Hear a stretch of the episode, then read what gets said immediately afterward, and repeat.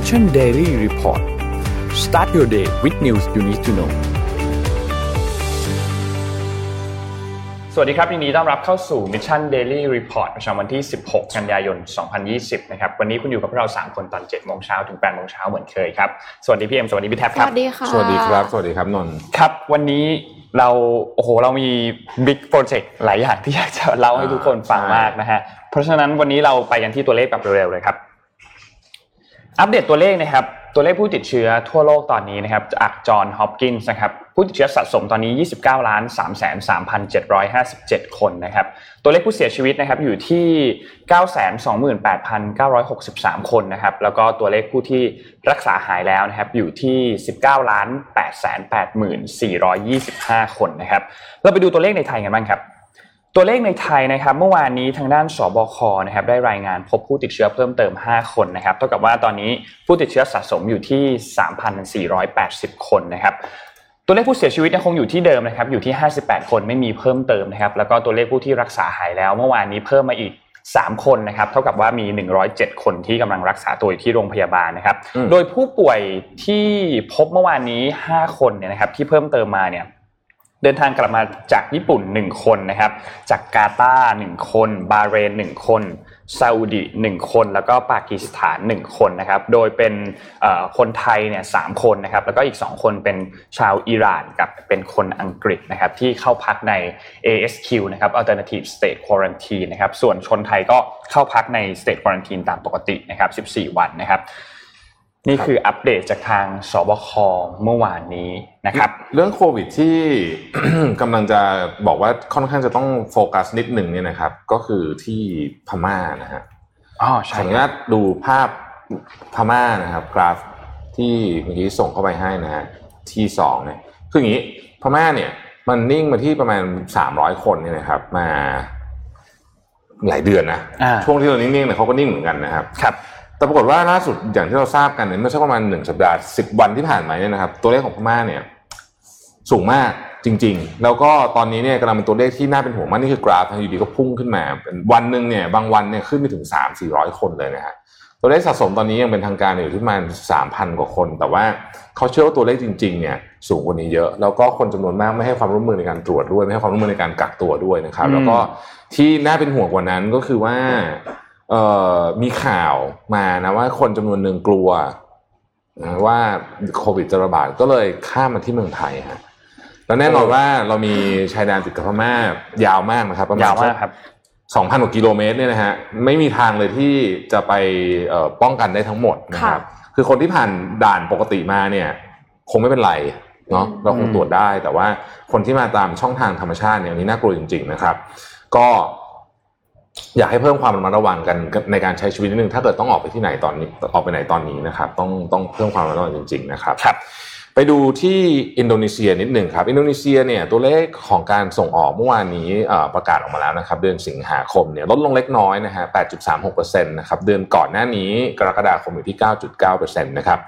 อินเดียเมื่อวานนี้ตัวเลขผู้ติดเชื้อเพิ่มขึ้นยังคงสูงอยู่นะครับแต่ว่าต่ำที่สุดในรอบหนึ่งสัปดาห์เลยคือ แปดหมื่นสามพันแปดร้อยเก้า คนนะครับนี่นี่ต่ำสุดแล้วต่ำแล้วต่ำที่สุดแล้วนี่คือต่ำที่สุดแล้วนะครับเอ่อตัวเลขตอนนี้เกือบๆจะแตะห้าล้านคนแล้วนะครับ สี่ล้านเก้าแสนสามหมื่น คนนะครับเมื่อวานนี้รัฐบาลเกาหลีใต้ออกมาประกาศว่า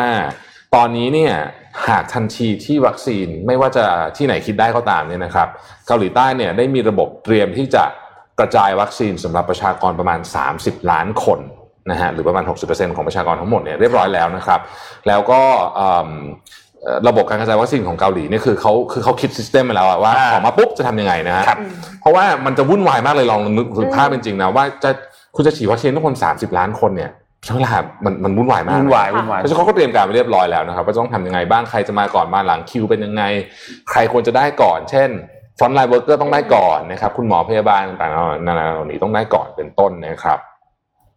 อีกอันนึงนี่ก็เป็นข่าวที่ต้องจับตามองมากๆเลยนะฮะตอนนี้มีข่าวออกมาจาก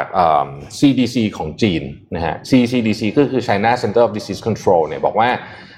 มีความเป็นไปได้ที่แคนดิเดตวัคซีนของจีนซึ่งตอนนี้มีอยู่สามตัวเนี่ยนะครับจะพร้อมให้ใช้งานได้ประมาณต้น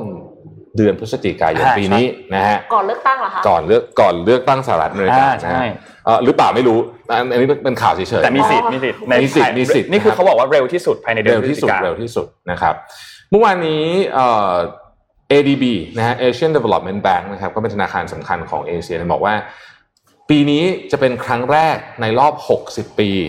คือครั้งแรกตั้งแต่หลังสงครามโลกที่เศรษฐกิจของทั้งทั้งภูมิภาคเอเชียเนี่ยจะหดตัวนะครับจะหดตัวประมาณ ศูนย์จุดเจ็ดเปอร์เซ็นต์ นะครับเกาหลีใต้ตอนนี้เหมือนจะควบคุมเอ่อ second wave ได้ค่อนข้างดีแล้วนะครับตอนนี้เกาหลีใต้มีเคสเพิ่มประมาณวันละหนึ่งร้อยเคสเท่านั้นนะครับประเทศจีนเมื่อวานนี้แปดเคสเป็น import case ทั้งหมดนะครับไม่มีอะไรน่าเป็นห่วงนะครับในขณะเดียวกันเนี่ยเมื่อวานนี้กระทรวงต่างประเทศของสหรัฐเนี่ยก็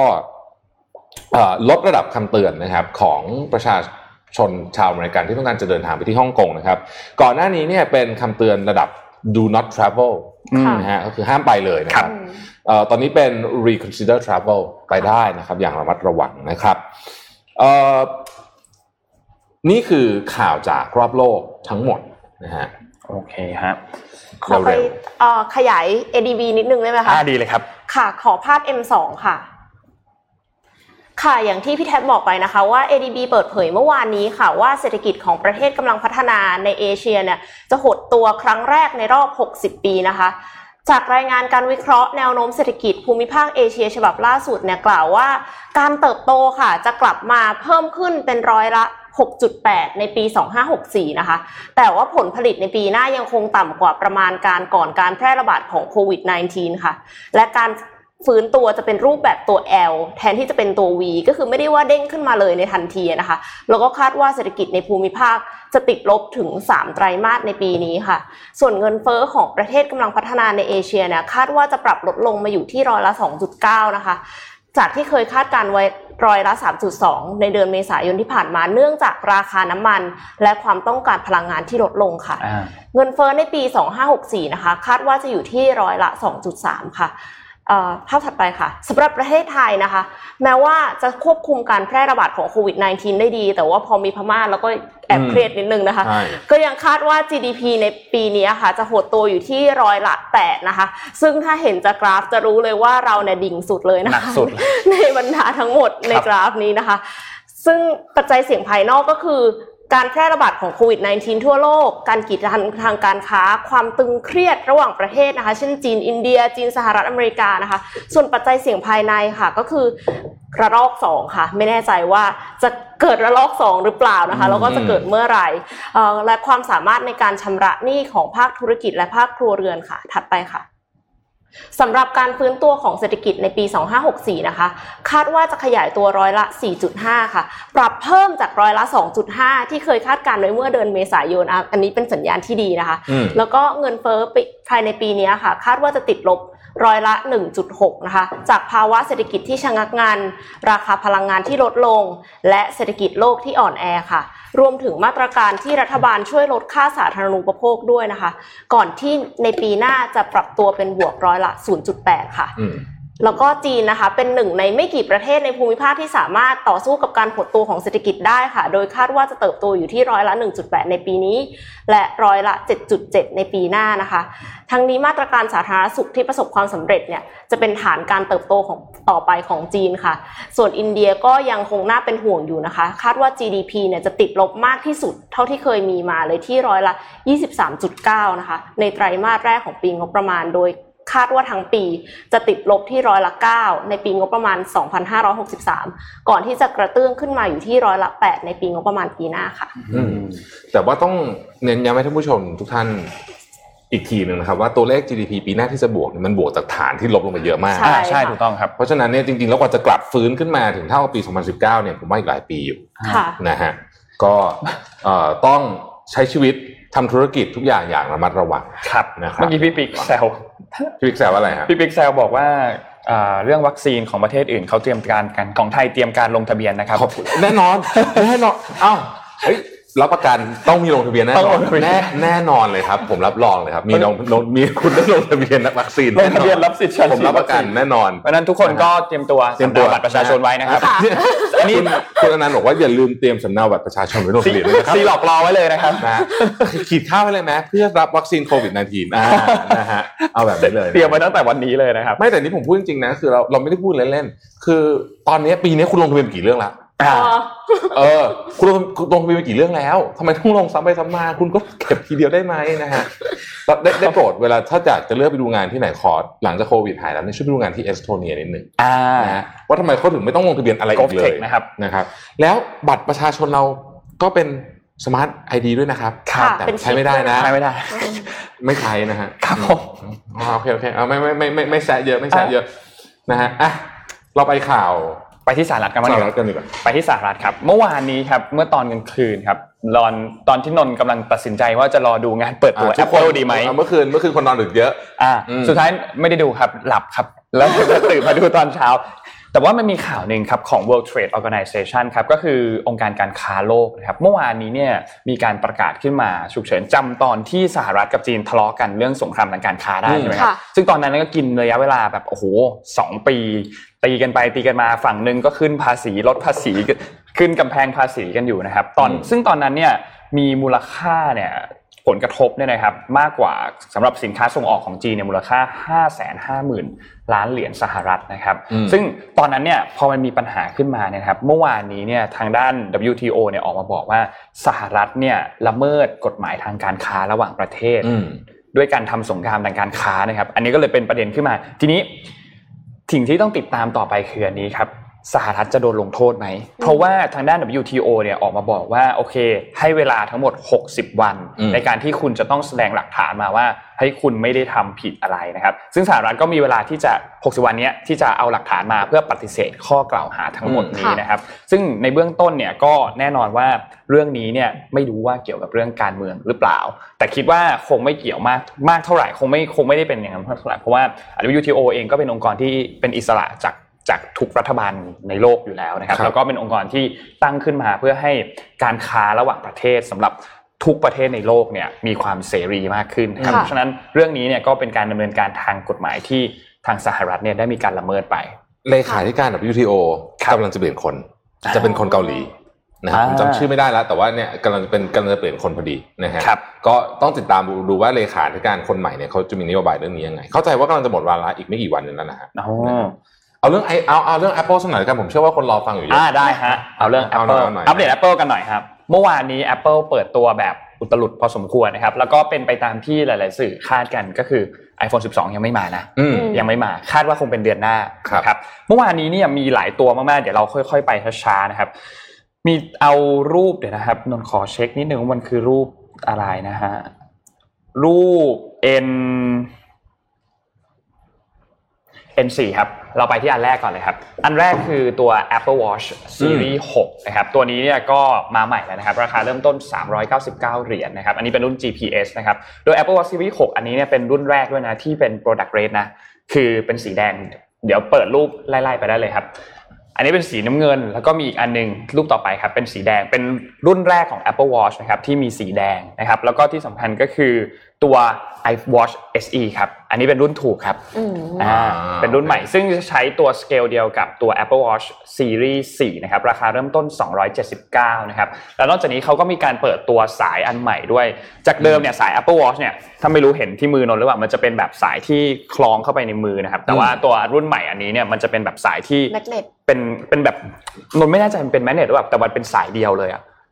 มันจะเป็นสายเดียวขอแซะก่อนไปต่อหนึ่งนะครับสำหรับคนที่ไม่ได้ใช้สำหรับคนที่ไม่เป็นแฟน Apple เนี่ยเอ่อ Apple นี่เวลาเปลี่ยนสีของก็ถือว่าเป็นอินโนเวชั่นนะฮะยกตัวอย่างเช่นได้เหรอคะจะได้จริงๆๆอันนี้พูดจริงยกตัวอย่างเช่นสมมุติว่าเดี๋ยวประกาศอันเนี้ย Apple Pencil เนี่ยนะครับซึ่งซึ่งเขาพยายามใช้คำว่า Pencil เขาไม่ทำไม่ใช้คำว่า Stylus นะฮะครับ Apple Pencil ถ้ามีสีดำออกมาเนี่ย เดี๋ยวคนแห่ไปซื้อนะฮะอ่าแน่นอนผมรับประกันเลยแน่นอนแล้วแล้วแล้วบวกราคาเพิ่มบวกราคาเพิ่มด้วยเพราะว่าถ้าเป็นสีดำจะแพงขึ้นเมาส์อย่างเมาส์ Magic เมาส์อ่ะตัวสีธรรมดาเนี่ยถูกกว่าตัวสีดำ หนึ่งพัน นึงนะครับใช่ฮะสำหรับแฟนสำหรับแฟน Apple เนี่ยก็คือจะเข้าใจดีอยู่แล้วว่าการเปลี่ยนสีเนี่ยถือว่าเป็นนวัตกรรมนะครับผมเพราะฉะนั้นมันไม่ใช่เรื่องธรรมดานะฮะไม่ใช่เรื่องใหญ่เดียวไปต่อต่อโทษต่อแซะนิดนึงอดแซะไม่ได้รุ่นต่ออันอันต่อไปคือ iPad ครับอันนี้เป็น iPad Generation ที่แปดแล้วนะครับราคาเริ่มต้นที่สามร้อยยี่สิบเก้าเหรียญนะครับแล้วก็ถ้าสำหรับนักศึกษาเริ่มต้นที่สองร้อยเก้าสิบเก้าเหรียญนะครับตัวรุ่นใหม่อันนี้เนี่ยก็มีรองรับตัว Apple Pencil แต่ก็ยังเป็น Apple Pencil รุ่นที่หนึ่งเหมือนเดิมนะครับแล้วก็มีการอัปเดตตัวหน้าจอมีอัปเดตชิปให้เร็วขึ้นตัวกล้องนะครับซึ่งก็เป็นคือ iPad รุ่นนี้เนี่ยมันเป็น iPad รุ่นที่ได้รับความนิยมมากที่สุดเมื่อเทียบกับ iPad Pro iPad Air นะครับ iPad ตัว Generation เจ็ดเนี่ยได้รับความนิยมมากๆซึ่งก็ใครที่รอแปดอยู่ก็เตรียมตัวได้เลยนะครับสำหรับอันต่อไปครับเป็น iPad Air ครับ iPad Air ราคาเริ่มต้นค่อนข้างสูงนะห้าร้อยเก้าสิบเก้าเหรียญนะครับตัวนี้เนี่ยมีมาเพิ่มทั้งหมดห้าสีนะครับก็คืออย่างที่เห็นในภาพนี้เลยนะครับแต่ที่น่าสนใจคืออันนี้ครับเดิมทีแล้วเนี่ย iPad Air เนี่ยเขายังปลดล็อกหน้าจอจากตัว Touch ไอ ดี คือตรงปุ่ม Home อยู่ใช่มั้ยครับแต่ว่าอันนี้เนี่ยเขาเปลี่ยนไปแล้วนะครับไปเปิดไปปลดล็อกหน้าจอที่ปุ่มอ่ารูปนี้เป็น Touch ไอ ดี ที่ปุ่มนี้ที่ปุ่มข้างบนนะครับซึ่งมันก็จะสร้างผลกระทบอย่างนึงที่นนท์คิดนนท์คิดนนท์คิดไม่รู้โน้ว่าทุกคนต้องมีคนคิดบ้างแหละคือถ้าใส่เคสที่มันคลุมทั้งอันมันก็ปลดล็อกไม่ได้นะก็คือจะขายเคสตัวเองหรือเปล่าเนี่ยมันแน่นอนอยู่แล้วเนี่ยและที่สำคัญก็คือ iPad Air รุ่นนี้นะครับจะรองรับ Magic Keyboard รุ่นเดียวกันอันนี้สำคัญมากอ่ารองรับ Magic Keyboard ก็คือรุ่นรุ่นที่ที่มันดีมากใช่มันดีมันดีมากจริงๆคีย์บอร์ดกันรุ่นใช่เนี่ยที่ใช้ใช้กันอยู่สองจะรองรับตัว Magic Keyboard ตัวนี้ด้วยนะครับแล้วก็ที่น่าสนใจอีกอันนึงก็คือเขาทำสีมาเยอะมากแล้วคือนนท์ชอบ innovation innovation ครับ innovation ครับสีมาสีมาจัดเต็มมากนะครับแล้วก็ที่สำคัญคือมาพร้อมกับตัว iPadOS สิบสี่ด้วยนะครับเราไปดูที่อันต่อไปกันครับอันต่อไปคือตัว Apple One ครับขอภาพถัดไปครับน่าจะโอเคมันจะมีตัว Apple One ภาพนึงตัว Apple One อันนี้เนี่ยมันจะเป็นตัวฟีเจอร์ที่รองรับการพวกฟีเจอร์เอ่อพิเศษทั้งหลายของ Apple ไม่ว่าจะเป็น Apple ที วี Apple Music Apple Arcade ตัว iCloud อะไรพวกนี้นะครับซึ่งก็จะรวมมาในแพ็คเกจเดียวเลยแล้วก็เป็นราคาแพ็คตามนี้นะครับแล้วก็เขามีการเปิดตัวอีกอันนึงมาด้วยแต่พอดีผมไม่ได้แคปภาพมาเป็น Apple Fitness นะครับที่จะมีเกี่ยวกับเรื่องของการออกกำลังกายเขาบอกว่าในยุคที่คน work from home มากขึ้นคุณก็ควรจะ work out from home ด้วยเช่นเดียวกันนะครับอ่าเขาก็มีการเปิดตัวตัวนี้แล้วก็อันสุดท้ายครับคือ Tim Cook เนี่ยออกมาบอกนะครับนี่คือตัว watchOS เจ็ดนะครับ iPadOS สิบสี่นะครับแล้วก็ iOS สิบสี่นะครับแล้วก็มีตัว tvOS ตัวใหม่นะครับซึ่งทั้งหมดนี้จะเปิดให้ทุกคนอัปเดตกันพรุ่งนี้ครับพรุ่งนี้เลยเหรอพรุ่งนี้เลยครับทีมคุปบอกว่าเปิดให้อัปเดตกันพรุ่งนี้เลยแปลว่า iPhone รุ่นเก่าก็จะตกรุ่นพรุ่งนี้แล้วใช่ไหมคะครับผมไม่แน่ใจว่าใครจะได้ไปต่อบ้างนะครับรู้สึกว่ามีออกมาบอกแล้วก่อนหน้านี้ตอนตอนที่เปิดตัว iOS สิบสี่แต่หนูไม่แน่ใจว่ารุ่นที่ได้ไปต่อเนี่ยคือรุ่นรุ่นรุ่นท้ายสุดอะคือรุ่นรุ่นอะไรไม่แน่อันนี้ไม่แน่ใจนะครับแต่ว่ารออัปเดตกันได้เลยพรุ่งนี้ครับแต่มือถือพี่เมื่อเช้านี่คือดับเลยนะจริงๆตลกมากยังสิบสองยังไม่มาค่ะจริงๆมันดับจริงๆตลกมากเลยอ่ะเหมือนเหมือนมันรู้นะครับเออมันรู้อัพพร้อมแล้วอะไรอย่างเงี้ยมันรู้แต่ว่าไอ้ตัวเอ่อเค้าเรียกว่าอะไร macOS อันใหม่นะครับตัว Big Sur ยังไม่มานะยังไม่ได้อัปเดตของตัว MacBook เนี่ยยังไม่มานะครับอันนั้นรอติดตามกันไปก่อนนะครับเพราะฉะนั้นก็อันนี้คือเป็นการอัปเดตจากตัวงานของ Apple เมื่อคืนนี้นะครับแล้วก็ที่เจ๋งอีกอันนึงคือเมื่อวานนี้อ่ะถ้าใครดู Twitter อ่ะ Apple กับ Twitter มีกันอ๋อใช่ๆๆเจ๋งมากอันนี้เจ๋งแบบเจ๋งมากเลยเดี๋ยวนนท์นะคือเข้าไปดูในแฮชแท็กตัว Apple Event ใน Twitter นะครับแล้วถ้าคุณกดไลค์อ่ะกดตัว Favorite ที่เป็นรูปหัวใจอ่ะมันจะมีแบบเอฟเฟคขึ้นมาลองไปกดเล่นกันดูมันเราไม่เคยเห็นเป็นครั้งแรกนะไม่ตั้งแต่ตั้งมันอาจจะเคยมีแต่ผมไม่เคยเห็นเลยใช่คือทุกคนจะรู้ว่าเวลาไม่ว่าจะเป็นแบบว่าแบรนด์ไหนก็ตามที่เปิดตัวสินค้าแล้วถ้าเขาไปโคกับทาง Twitter เนี่ยเขาก็จะมีแบบตัวไอคอนของเขาเองที่เวลาติดแฮชแท็กมาแล้วมันจะขึ้นไอคอนมาใช่มั้ยแต่นี่เป็นครั้งแรกนะที่มีการกดไลค์แล้วมันขึ้นเป็นแบบคือคือทำร่วมกับทาง Twitter ด้วยแบบนี้ซึ่งก็แสดงให้เห็นเลยว่าต้องมีเงินนะฮะ Apple ต้องรวยครับรวย Apple ต้องรวยนะครับอันนี้รวยจริงเพราะว่าน่าจะหมดไปหลายตังค์อยู่นะครับเจ๋งมากเจ๋งมากอันนี้เจ๋งมากจริงๆลองไปเล่นกันครับอยู่ใน Twitter นะครับนี่ก็คืออัปเดตตัว งานอีเวนต์ของ Apple เมื่อคืนนี้ครับครับอ่ะทุกคนเตรียมสมองให้พร้อมนะฮะวันนี้จะเล่าเคสที่เมื่อคืนทำผมเสียเวลาหลายชั่วโมงในการเตรียมนะฮะค่ะคือเคสของ Wirecard แบบสรุปเลยนะฮะเอ้ยโอ้โหนี่เจ๋งมากอยากฟังเองด้วยนะสามสิบสามหน้าอันนี้เป็น masterpiece เลยนะ masterpiece masterpiece ใช้เวลานะผมรวบรวมซอสมาจาก Financial Times นะฮะอ่ะรับเริ่มเลยครับภาพที่หนึ่งนะฮะอ๋อนี่คืออันนี้นี่คือหน้าที่สองโอเคนี่อันนี้เอาต้องเล่าเรื่องผู้เล่นสำคัญก่อนนะครับผู้เล่นคนสำคัญของฝั่ง Financial Times นะครับซึ่งเรื่องสืบสวนเรื่องนี้มาตั้งแต่ปีสองพันสิบห้านี่คือคนนี้นะครับแดนแมคครัมและทีมมีทีมด้วยนะฮะส่วนของฝั่ง Wirecard นะครับ ภาพถัดไปครับJan Marsalekคนนี้หนีอยู่ยังจับตัวไม่ได้นะฮะคือ ซี อี โอ แล้วก็ตอนนี้ก็ถูกเรียกว่าถูกยัดทุกอย่างไปที่นี่นะฮะคือไอ้คนที่ถูกจับได้แล้วก็บอกว่าไอ้นี่เป็นคนทำนะฮะอีกคนนึงที่เป็นคนสำคัญเช่นกันก็คือคนนี้ครับเอ่อ Markus Braun เป็น ซี อี โอ นะฮะซอสทั้งหมดนี้มาจาก Financial Times หมดแต่ผมเลือกเฉพาะพาร์ทที่สำคัญสำคัญมาเล่าให้ฟังนะครับเริ่มต้นย้อนหลังกลับไปถึงปีหนึ่งพันเก้าร้อยเก้าสิบเก้านะครับภาพถัดไปนะฮะ Wirecard เนี่ยก็ถูกก่อตั้งขึ้นมานะครับที่ชานเมืองของมิวนิกนะฮะแล้วก็อยู่ในช่วง .com boom นู่นนี่แต่ว่าถึงจุดหนึ่งปุ๊บเนี่ยมันไปต่อไม่ได้ธุรการเงินมีปัญหานะฮะภาพถัดไปปีสองพันสองปีสองพันสองเนี่ย Markus Braun คนเมื่อกี้ที่เป็น ซี อี โอ ปัจจุบันเนี่ยก็เข้ามา take over นะครับตอนนั้นบริษัทของเราจะเจ๊งแล้วนะฮะเขาเนี่ยเคยทำงานกับ เค พี เอ็ม จี เป็นที่ปรึกษานะฮะซึ่ง จำชื่อ เค พี เอ็ม จี ไว้นะเพราะเดี๋ยวตอนนี้ก็จะเป็นผู้เล่นหนึ่งผู้เล่นหนึ่งนะครับนี่คือปีสองพันสองอ่ะก็ไปเรื่อยๆนะครับก็ธุรกิจก็ดำเนินต่อไปไม่มีอะไรนะครับปีธุรกิจก็ใหญ่ขึ้นเรื่อยๆปีสองพันสิบเอ็ดถึงสองพันสิบสี่เนี่ยนะครับ Wirecard เนี่ย raise fund มาห้าร้อยล้านยูโรนะฮะแล้วก็ไปซื้อบริษัทแถบเอเชียเนี่ยเต็มไปหมดเลยนะฮะซึ่งเขาบอกว่ามันเป็นดีลที่ประหลาดมากตอนนั้นคือเป็นการซื้อบริษัทที่แบบงงๆอ่ะมีแบบเขาใช้คำว่าเชดดี้ก็คือดูไม่ชอบมาพากลนะครับแต่ก็ไม่มีไม่ได้มีใครตั้งข้อสังเกตอะไรเพราะว่าธุรกิจมันไปได้ด้วยดีตัวเลขก็กำไรตลอดเนี่ยนะครับปีสองพันสิบห้าครับผมปีสองพันสิบห้าเนี่ยนะฮะ Financial Times อ่ะเริ่มตีพิมพ์ในบล็อกโดยคนเมื่อกี้ที่เป็นนักข่าวเนี่ยนะครับใน Alpha View ใครอยากเข้าไปอ่านเนี่ยเข้าไปดูได้ Alpha View เนี่ยเป็นเป็นบล็อกของ Financial Times นะฮะชื่อว่า House of Cards House of Cards ก็คือบ้านที่ถูกทั้งด้วยไพ่อ่ะนะฮะก็คือมันมีโอกาสที่จะถล่มลงมาตลอดเวลานะครับโดยตั้งคำถามง่ายๆเลยว่าตัวเลขของ Wirecard เนี่ยมันเป็นอย่างนี้จริงเหรอคือมันมัน make sense เหรอตัวเลขนะครับนี่ตัวแล้วก็เขียนบล็อกนะฮะนี่คือการจุดเริ่มต้นของของการสืบสวนเรื่องนี้นะครับ Financial Times ก็เขียนบล็อกไปเรื่อยๆนะครับเดือนตุลาคมปีสองพันสิบห้านะฮะตุลาคมปีสองพันสิบห้าเนี่ย Wirecard เนี่ยไปซื้อธุรกิจในอินเดียนะครับมูลค่าสามร้อยสี่สิบล้านยูโรนะครับซึ่งมี Research House House บางคนออกมาบอกว่าเฮ้ยมันมันน่าจะแพงขนาดเนี้ยมันดูเป็นการซื้อที่แบบ overpriced เลยมากๆนะครับแต่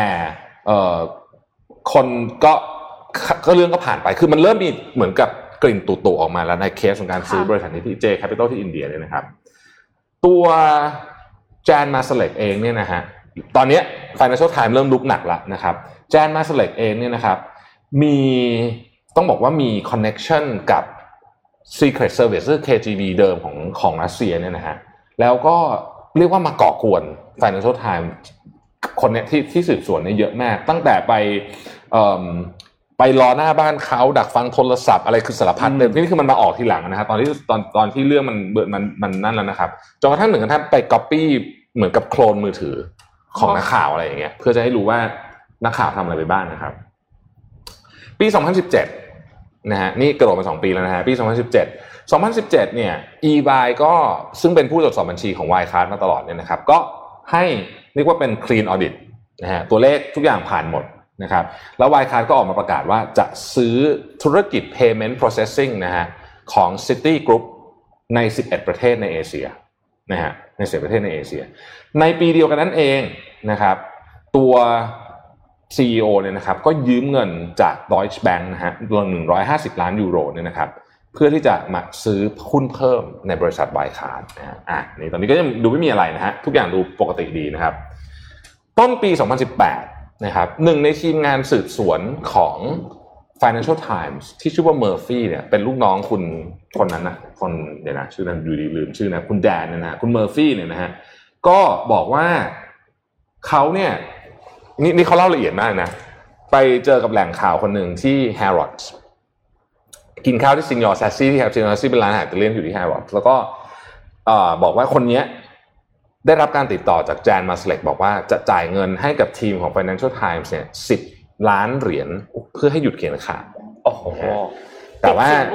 ติดสินบนแต่ว่าดีลนี้ก็ไม่ได้เกิดขึ้นเพราะว่าคนนี้เขาก็ปฏิเสธไปนะครับ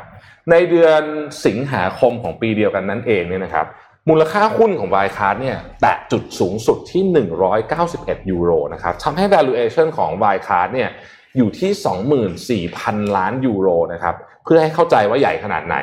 Deutsche Bank เนี่ยมูลค่าตอนนั้นเนี่ยนะฮะอยู่ที่ หนึ่งหมื่นสองพันล้านยูโร Deutsche Bank เป็นธนาคารที่ใหญ่มากๆเลยเนี่ยนะครับมูลค่าครึ่งเดียวนะของ Wirecard นะครับครึ่งเดียวเองนะครับ Wirecard มีพนักงาน ห้าพันคนนะครับลูกค้า สองแสนห้าหมื่นคนนี่คือที่เขาบอกนะฮะ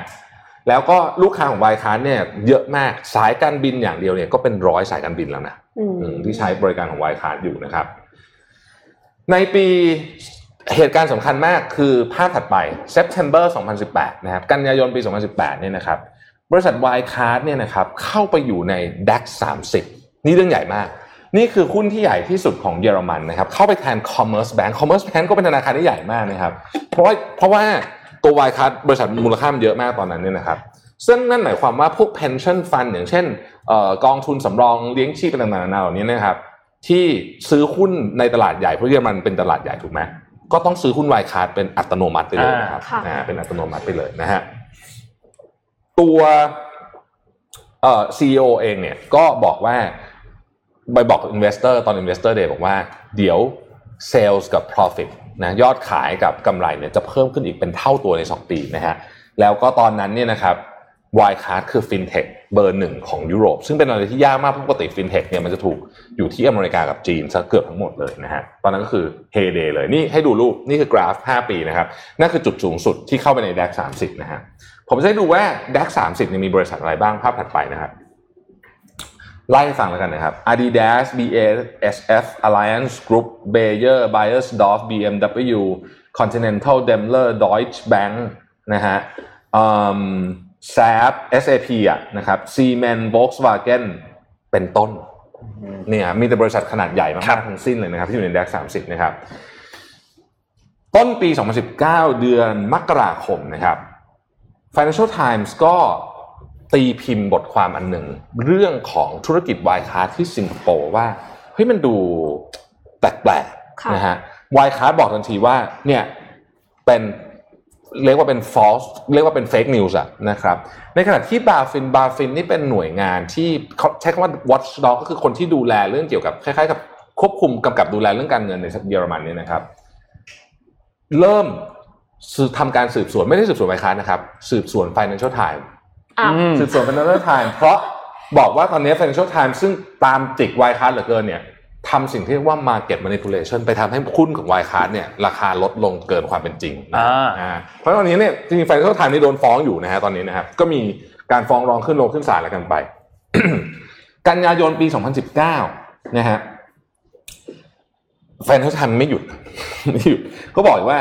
ธุรกิจ Wirecard เนี่ยครึ่งหนึ่ง outsource นะครับแล้วก็เขาเชื่อว่าธุรกิจของ Wirecard เนี่ยบางอย่างเนี่ย very fishy มากๆเดี๋ยวนะฮะภาพถัดไปภาพถัดไปก็อ่านะฮะครั้งหนึ่ง Financial Times เนี่ยไปตรวจสอบธุรกิจของ Wirecard ในฟิลิปปินส์ที่บอกว่าเป็น clearing house เนี่ยนะฮะนะฮะเป็น clearing house ของ Wirecard เนี่ยนะครับปรากฏว่าไปเจอว่าไอ้ที่อยู่นั้นน่ะเป็นที่อยู่ของชาวประมงซึ่ง retire แล้วแล้วก็ไม่เคยรู้เรื่องอะไรเลยเกี่ยวกับclearing house ซึ่งในในบัญชีเนี่ยนี่คือเป็น clearing house ของ Wirecard ที่ฟิลิปปินส์นะครับ Wirecard ก็ออกมาบอกทันทีว่าข่าวนี้เป็นข่าวเท็จและฟ้อง Financial Times นะฟ้อง Financial Times นี่คือโดนฟ้องเลยเทสเลยนะครับ Financial Times และภาพถัดไปตอนนั้นเนี่ยสิงคโปร์ก็เริ่มตรวจสอบ Wirecard เหมือนกันนะครับคือรัฐบาลสิงคโปร์เริ่มตรวจสอบ Wirecard Wirecard ก็ฟ้องรัฐบาลสิงคโปร์ด้วยนะฮะฟ้องรัฐบาลสิงคโปร์ด้วยนะครับก็แต่แต่เขาก็มีการสืบสวนอะไรกันไปนะครับเมษายนนะฮะเมษายนนี่พีคสุดๆเมษายนสองพันสิบเก้าคือเมื่อปีที่แล้วเองเนี่ยนะครับ Wirecard ได้รับเงินเก้าร้อยล้านยูโรจาก SoftBank ฮะ SoftBank นี่มีเกี่ยวเรื่องแล้วมาทุกเรื่องจริงๆนะฮะมาทุกเรื่องจริงซึ่งพอทันทีได้รับเงินเก้าร้อยล้านยูโรจาก SoftBank เนี่ยนะครับนักลงทุนก็มั่นใจมากเลยนะครับในวันเดียวกันนั้นเอง Financial Times ก็ตีพิมพ์เรื่องราวของ Wirecard ที่บอกว่าธุรกิจในฟิลิปปินส์สิงคโปร์และดูไบเนี่ยซึ่งเป็นกำไรส่วนใหญ่ของ Wirecard เนี่ยเชื่อว่ามีการ manipulate ตัวเลขวันเดียวกันเลยนะที่ได้รับที่ได้รับเงินจากเอ่อ SoftBank เนี่ยนะฮะเอ่อปีไอ้ audit report ก็ออกมาของ อี วาย ในปีสองพันสิบแปดนะครับมันย้อนหลังหนึ่งปีนะครับก็บอกว่าไม่มีอะไร audit report clean นะครับมีเรื่องที่สิงคโปร์นิดหน่อยแต่ก็ผ่านไปได้อย่างปกติถ้าเกิดเป็นภาษา report ก็คือมี comment นิดนึงนะฮะแต่ไม่ได้มีอะไรไม่ได้มีประเด็นอะไรใหญ่โตนะครับถึงเดือน September กันยายนสองพันสิบเก้านะครับ Wirecard ออกบอนด์ห้าร้อยล้านยูโรนะครับ Moody's ให้ที่ผมต้องเล่าละเอียดขนาดนี้เพราะอยากจะให้รู้ว่าเส้นทางเนี่ยมันมันไปได้ขนาดไหน Moody's ให้เรทเป็น investment grade เลยนะนะครับในขณะเดียวกัน Credit Suisse เนี่ยก็ขายไอ้ convertible bond ของ SoftBank เนี่ยอีกเก้าร้อยล้านยูโรนะฮะโอ้เต็มที่เลยนะครับเดือนตุลาคมปีสองพันสิบเก้า หนึ่งปีที่แล้วไม่ถึงเนี่ยนะครับเอ่อ Financial Times ก็ยังจิกกัดอยู่เหมือนเดิมนะครับแล้วก็บอกว่าไอ้รายชื่อลูกค้าที่ได้มาจาก อี วาย เนี่ยนะฮะลูกค้าที่ที่ อี วาย list มาให้เนี่ยมันมีตัวตนอยู่จริงนะครับแล้วตอนนี้เรื่องมันเริ่มจะแดงละนักลงทุนก็เริ่มมาแบบเฮ้ยตกลงมันยังไงกันแน่เพราะว่าตัวมันสืบหาข้อมูลลูกค้าไม่ได้นู่นนี่ก็เลยทำให้ Wirecard จำเป็นจะต้องจ้าง เค พี เอ็ม จี ซึ่งเป็นอีกหนึ่งบริษัทauditor firm audit firm เนี่ยนะครับเข้ามาทำสิ่งที่เรียกว่า special audit และเรื่องมันเริ่มแดงตอนนี้แดงจากตอนนี้นี่แหละนะฮะ เค พี เอ็ม จี ก็สำรวจไปเลยเราจำได้ไหมบอกว่ามันมีเงินก้อนหนึ่งอ่ะ หนึ่งจุดหนึ่งพันเก้าร้อย ล้านยูโรที่ที่ที่ อี วาย บอกว่าก็ไม่ได้ได้ bank confirmation ผ่านมาจาก trustee ทุกปีก็เชื่อว่ามีเงินก้อนนี้อยู่จริงอยู่ที่สิงคโปร์ เค พี เอ็ม จี บอกไม่เอา Wirecard บอกว่าเงินอยู่ที่สิงคโปร์ใช่ไหมอยู่ที่ธนาคาร โอ ซี บี ซี ต้องเอาไอ้เนี่ยconfirmation มาจาก โอ ซี บี ซี ให้ได้ โอ ซี บี ซี ไม่ออกให้เพราะมันไม่มีเงินอยู่แล้วพอไปถามกับ Wirecard Wirecard ก็บอกว่าอ๋อโอนเงินไปที่ฟิลิปปินส์แล้วภาพถัดไปนะฮะไปอยู่ที่สองธนาคารนี้ บี ดี โอ กับ บี พี ไอ จำชื่อนี้ไว้ดีๆนะครับแล้วก็ผ่านคนกลางชื่อว่า Mark Tolentino ซึ่งเป็นทนายความปรากฏว่า Mark Tolentino เนี่ยพอตาม เค พี เอ็ม จี ตามไปสืบก็พบว่าเขาบอกว่าเขาถูกขโมย identity แต่กลับกลับไปภาพเมื่อกี้นิดนึงครับอ่านะที่มันพีคกว่านั้นก็คือช่วงเดือนกุมภามีนาช่วงนั้นเนี่ยนะครับ เค พี เอ็ม จี ซึ่งทำ Special Audit เนี่ยก็ต้องการจะคุยกับเจ้าหน้าที่ธนาคาร บี ดี โอ กับ บี พี ไอ ก็มีการ Conference Call คุยซูมกันนะครับ แล้วมาเจอทีหลังว่าแล้วเพื่อคอนเฟิร์มกันนู่นนี่อะไรเงี้ยสืบสืบนู่นนี่มาเจอทีหลังว่าที่เล่าให้ฟังอ่ะพวกนั้นทั้งหมดอ่ะเป็นนักแสดงเอ้ยเออเป็นนักแสดงที่ถูกจ้างมาคุยซูมกับ เค พี เอ็ม จี ซึ่งตอนนั้น เค พี เอ็ม จี ก็รู้สึกว่ามันเรื่องมันแปลกๆแล้วนะฮะในเดือนมีนาคมสองพันยี่สิบเนี่ยนะครับ เค พี เอ็ม จี ก็บอกว่าเอ่อไม่สามารถที่จะสรุปเรื่องไอ้ special report ได้นะครับแล้วก็ต้องขอเลื่อนไปในขณะเดียวกันเนี่ยนะครับเอ่อตัว อี วาย เองเนี่ยก็ก็ก็เริ่มรู้สึกว่าเฮ้ยเริ่มจะเริ่มมีปัญหาแล้วนะฮะเอ่อในวันที่ยี่สิบแปดนะเมษายนเนี่ยนะครับ เค พี เอ็ม จี ก็ในที่สุดก็สรุป report ออกมาบอกว่าไม่สามารถ verify นะพาร์ทของ Wirecard ที่มาจากกำไรของ Wirecard จำนวนมากได้ตั้งแต่ปีสองพันสิบหกถึงสองพันสิบแปดเรื่องที่หนึ่งนะครับคือกำไรมาจากไหนก็ไม่รู้นะฮะแล้วก็บอกว่าขออะไรไปก็ติดไปหมดเลยในขณะเดียวกัน เค พี เอ็ม จี ก็ยังบอกว่าเขาหาเงิน หนึ่งพัน ล้านยูโรเนี่ยไม่เจอด้วยหาไม่เจอว่าอยู่ที่ไหนนะฮะนี่คือข้อสรุปของของเอ่อของ เค พี เอ็ม จี ในขณะเดียวกันในวันเดียวกันนั้นเองเนี่ยภาพถัดไปเนี่ยนะครับ ซี อี โอ ก็ออกมาแถลงบอกว่าเฮ้ยแต่ อี วาย ก็บอกว่าไม่มีปัญหานะเดี๋ยวก็จะ sign off ไอ้ audit ของปีสองพันสิบเก้าให้ก็คือเดี๋ยวจะเซ็นให้นะครับอันนี้คือสิ่งที่ ซี อี โอ มาบอกนะครับวันที่ห้ามิถุนายนตำรวจเข้ามาแล้วฮะคือตอนนี้ทุกอย่างมันเริ่มถล่มแล้วนะครับแล้วก็ค้นพบว่าเฮ้ยมันมี fraud financial fraud เกิดขึ้นจริงนะครับเขาก็จับ ซี อี โอ นะครับแล้วก็เอ่อนี่แหละหลังจากนั้นก็เป็นเรื่องที่เราติดตามกันมาเนี่ยก็เป็นเป็นข่าวปกตินะครับสิบหกมิถุนายนนะครับธนาคารที่ฟิลิปปินส์สองธนาคารเมื่อกี้ บี พี ไอ กับ บี ดี โอ ที่เราได้ฟังเนี่ยนะครับก็บอกกับ อี วาย ว่าเอกสารที่ที่ที่เป็นบอกที่ที่ อี วาย บอกว่าเป็นเอกสารสำหรับเงิน หนึ่งพัน หนึ่งพันเก้าร้อย ล้านยูโรเนี่ยเป็นของปลอมนะฮะธนาคารฟิลิปปินส์บอกเป็นของปลอมนะครับยี่สิบสองมิถุนายนเป็นครั้งแรกที่บริษัท Wirecard ออกมายอมรับว่าเงิน หนึ่งพันเก้าร้อย ล้านยูโรนั้นไม่มีอยู่จริงๆนะครับอยู่ไหนก็ไม่รู้นะฮะแล้วก็นี่ก็คือการจบมหากาพย์นี้ให้ดูภาพของเหตุการณ์สำคัญๆบนไทม์ไลน์ที่เป็น ราคาหุ้นนะฮะภาพถัดไปสุดท้ายอ่ะจะเล่าให้ฟังว่าจากบทเรียนครั้งนี้เนี่ยเราได้เรียนรู้อะไรบ้างหนึ่งเอ่อคือนักข่าวที่ทำงานเก่งๆอ่ะเก่งจริงๆนะฮะเรื่องนี้เนี่ยเกิดขึ้นมาจากเรื่อง Financial Times เลยนะคือถ้าไม่มี Financial Times แต่เรื่องนี้คงไม่เกิดขึ้นแล้วที่มันเจ๋งกว่านั้นก็คือว่าเอ่อในที่สุดเนี่ยเขาก็ถูกจริงแต่ว่าระหว่างทางนี่เขาโดนโอ้โหสารพัดเลยนะโดนฟ้องโดนอะไรเละเทะไปหมดแล้วก็เราจะเห็นว่าสิ่งที่ออกมาจากปากของบริษัทเนี่ยนะครับหรือแม้แล้วบริษัทขนาดใหญ่ขนาดนี้นี่ไม่ใช่บริษัทจิ๋วๆนะนี่บริษัทที่อยู่ใน ดัค สามสิบเนี่ยนะครับมันมันมันไม่ได้ว่าแปลว่าเชื่อถือได้ตลอดอันนี้เป็นสิ่งสิ่งเตือนนักลงทุนเลยนะครับนี่เป็น fraud ของ financial fraud ที่ผมว่าใหญ่ที่สุดครั้งนึงในประวัติศาสตร์โลกเลยนะครับจบอี วาย เนี่ยจะโดนเหมือนแอนเดอร์สัน อี วาย มีโอกาสจะโดนครับตอนนี้ก็โดนสอบสวนสืบสวนอยู่พอสมควรทีเดียวเพราะว่า อี วาย เองนี่เกี่ยวข้องเยอะมากๆเลยนะฮะก็คิดว่าหนักใจนะหนักใจนะฮะเอ่อนี่แหละฮะโอ้โหเป็นมหากาพย์นนเป็น Netflix ติดต่อแล้วฮะติดต่อไปนักศึกษาเตรียมทำซีรีส์แล้วต้องทำต้องทำเชื่อว่าได้ทำแน่นอนนะเรื่องน่าจะมีน่าจะมีหนังหรือมีซีรีส์แน่ๆครับเชื่อว่าได้ทำแน่นอนนะครับอ่ะเจ็ดโมงครึ่งเลยค่ะสุดนะฮะก็สุดมากแต่ที่สุดกว่านั้นก็คือ SoftBankเข้ามาได้ทุกเรื่องจริงๆคือแบบพี่พี่มีที่ไหนพี่ไปหมดจริงๆนะ Company of the Year ครับ Company of the Year ต้องได้รับรางวัล Company of the Year จริงๆนะครับโอ้โหคือทุกเรื่องจริงว่าจะคุยเรื่องอะไรใครเค้ามีอะไรเลาะกันมีทุกเรื่องจริงมาหมดจริงๆอืมสุดๆจริงๆค่ะวันนี้ หนึ่งพันหกร้อย แล้วครับใน Facebook ครับทุกคนมาดู Wirecard หมดเลยนะคะทุกคนมามาดู Wirecard ครับนะครับก็สุดยอดจริงนะฮะต้องชม Financial Times เลยนะฮะสุดครับสุดจริงใครชอบอ่านข่าวแบบเดือดๆนี่ขอแนะนำเลยครับไป Subscribe เขานะฮะอ่ะ เจ็ดโมงครึ่ง ครับเชิญน้องเอ็มเลยครับ เจ็ดโมงครึ่ง ค่ะค่ะวันนี้เราจะมาพูดกันถึงเรื่อง emotional intelligence นะคะหรือว่าความฉลาดทางอารมณ์สไลด์ถัดไปเลยค่ะ Travis Bradbury ผู้เขียน emotional intelligence สองจุดศูนย์ นะคะเขากล่าวไว้ว่า70เอ่อขอโทษค่ะ เก้าสิบเปอร์เซ็นต์ ของคนที่ทำงานเก่งๆเนี่ยนะคะเป็น top performer เนี่ยมี อี คิว สูงค่ะแล้วก็ อี คิว มีผลถึง ห้าสิบแปดเปอร์เซ็นต์ ถึงประสิทธิภาพในการทำงานนะคะคนที่มี อี คิว สูงโดยเฉลี่ยแล้วเนี่ยจะมีรายได้ต่อปีมากกว่าคนทั่วๆไปเนี่ยถึง สองหมื่นเก้าพัน เหรียญสหรัฐนะคะต่อปีทีนี้ผลผลการทดลองเนี่ยค่ะคือมาจากคน สี่หมื่นสองพัน คนนะคะที่ Travis เนี่ยเขาทดสอบ อี คิว บวกกันกับเก็บสถิติเรื่องเงินเดือนด้วยอะค่ะทีนี้เราจะมาดูกันว่าคนแบบไหนที่มี อี คิว สูงนะคะเผื่อว่าผู้ประกอบการหรือว่า เอช อาร์ ที่ฟังอยู่ตอนนี้นะคะจากหนังสือของ Daniel Goleman นะคะพบว่ามี ห้า characteristics ที่สำคัญข้อถัดไปเลยค่ะอย่างแรกเลยคือคนที่มี อี คิว สูงเนี่ยจะมี self awareness คือจะรู้จักอารมณ์ของตัวเองเข้าใจว่าตอนนี้เรากำลังประสบ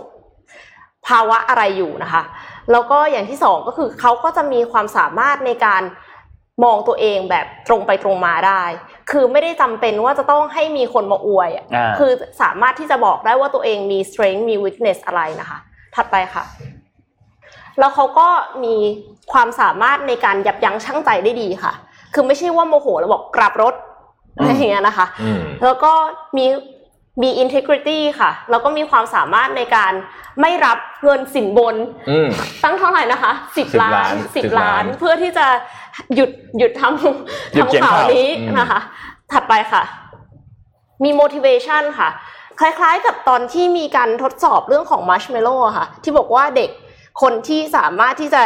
อดทนรอมัชเมลโล่แล้วเขาจะได้มัชเมลโล่เพิ่มขึ้นแล้วเขาก็ประเมินว่าเด็กกลุ่มนี้จะมีโอกาสที่จะประสบความสำเร็จมากกว่าในอนาคตเนี่ยถัดไปค่ะมีเอมพัตตี้ค่ะมีความสามารถในการเข้าใจคนอื่นก็คือเข้าใจทั้งความต้องการแล้วก็ในมุมมองที่แตกต่างแล้วก็ไม่ตัดสินคนอื่นอย่างเร็วเกินไปคือฟังคนอื่นมากกว่าที่จะตัดสินในทันทีหรือว่าบอกเลยว่าอ้าวคนไทยก็เป็นแบบนี้สิอ้าวคนจีนก็เป็นแบบนี้คนผิวดำก็เป็นแบบนั้นอะไรอย่างเงี้ยค่ะต่อไปค่ะ social skills ค่ะคนกลุ่มนี้เนี่ยมักจะมีความสามารถในการทำงานเป็นทีมค่ะไม่ใช่ว่าทำงานคนเดียวลุยเดี่ยวตลอดนะคะแล้วก็ช่วยเหลือคนอื่นในการพัฒนาตัวเองแล้วก็ฉายแสงก็คือเปิดโอกาสให้คนอื่นเนี่ยมีโอกาสได้เด่นบ้างนะคะทีนี้เราจะมาพัฒนา อี คิว ของตัวเองได้อย่างไรจาก Mind Tools นะคะข้อที่หนึ่งเลยเนี่ยอยากจะให้ defer judgment หรือว่า หยุดก่อนเวลาที่เราจะตัดสินใครเราต้องสังเกตตัวเองก่อนนะคะว่าเวลาที่เราเจอคนอื่นเนี่ยเห็นปั๊บอุ๊ยคนเนี้ยหน้าตาดูขี้โกงเนาะอะไรอย่างเงี้ยค่ะก็คือต้องเปิดใจให้กว้างเปิดรับความคิดเห็นที่แตกต่างพยายามเข้าใจนะคะแม้ไม่ได้เห็นด้วยกับเขาอย่าอย่าเห็นแบบเขาคอมเมนต์อะไรบางอย่างเกี่ยวกับการเมืองแล้วเขาเห็นไม่ตรงกับเราปั๊บอุ๊ยแบบไปเลเบลเขาเลยอ่ะ agree to disagree นะตอบมาค่ะ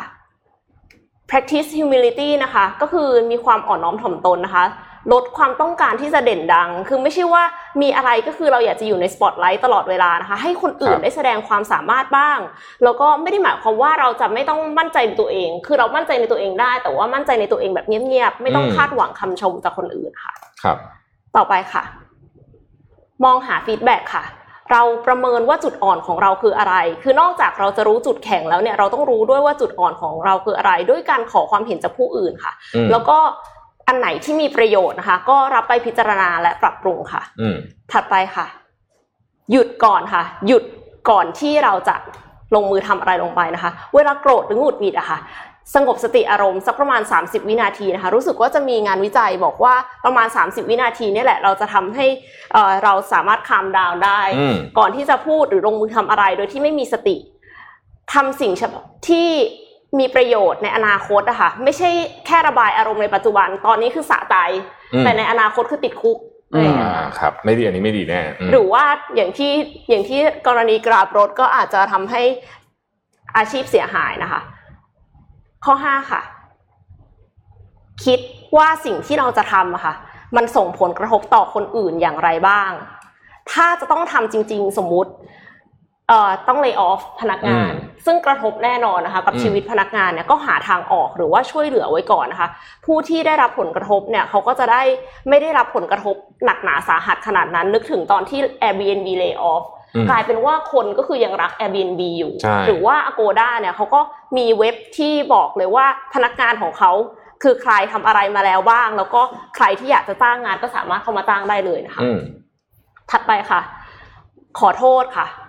ขอโทษหากเราส่งผลกระทบทำร้ายจิตใจใครไปนะคะแม้กระทั่งก็คือทำร้ายจิตใจก็ขอโทษนะคะเพราะว่าเราต้องรับผิดชอบการกระทำของตัวเองค่ะแล้วคนส่วนใหญ่ก็มักให้อภัยค่ะหากพยายามแก้ไขอย่างจริงใจนึกถึงกรณีเสียเบนนะคะ